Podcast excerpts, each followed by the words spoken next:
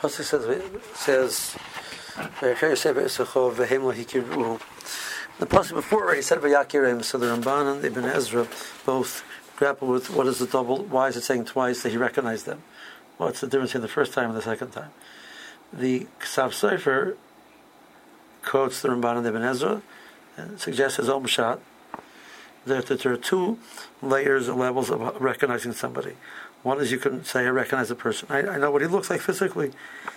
So Yaakov, Yaakov, Yosef sees the brothers. He says he physically he recognizes them physically. These are his brothers. But that's the first one. But there's a second recognition of a person, which is much more important, is what's going inside of the person. What type of person is he? What type of person is he? Say when I say when I say I recognize somebody or I know somebody, I mean many times not so much that I know him his physical appearance, but I I really know the person. I know the essence of the person. I know what he's about. So Yosef, on his part, is wondering: Did the brothers ha- have any? Um, have they come to a recognition of what they did to him was improper? What's his relationship with them? He does he, he still has to know who they are vis-a-vis his relationship with them and then he has to know based on that what should his next steps be. If they come to full charata of what, what they've done uh, and then recognize what they did to him was was they they gave they imputed motives to him which were not true they misunderstood him and the, what they tried to do to him was improper. And they're coming with full penance you know full full tshuva with a goal to try and find him? Um, do they still not like him, and he uh, needs to work on being mechanech them in that area, etc. So he needed to, say. The pasuk says he did not really know who they were yet. He knew where they. And the second one is he felt that had they re- truly done shuva for what they've done wrong, so a person who does, does tshuva, full, does full tshuva, the Rabbi says, "Chatasi negdi samid."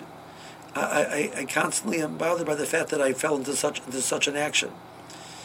That would put the face of Yosef in front of them all the time. If that was true, as soon as they saw him, they would be able to recognize deep down that this is, even though it was, he didn't, in many ways, did not look like he had looked, he looked when they left when they taken taken apart from each other, he would recognize they would recognize him the same way he recognized them because they were always in his thoughts, and they did not recognize him.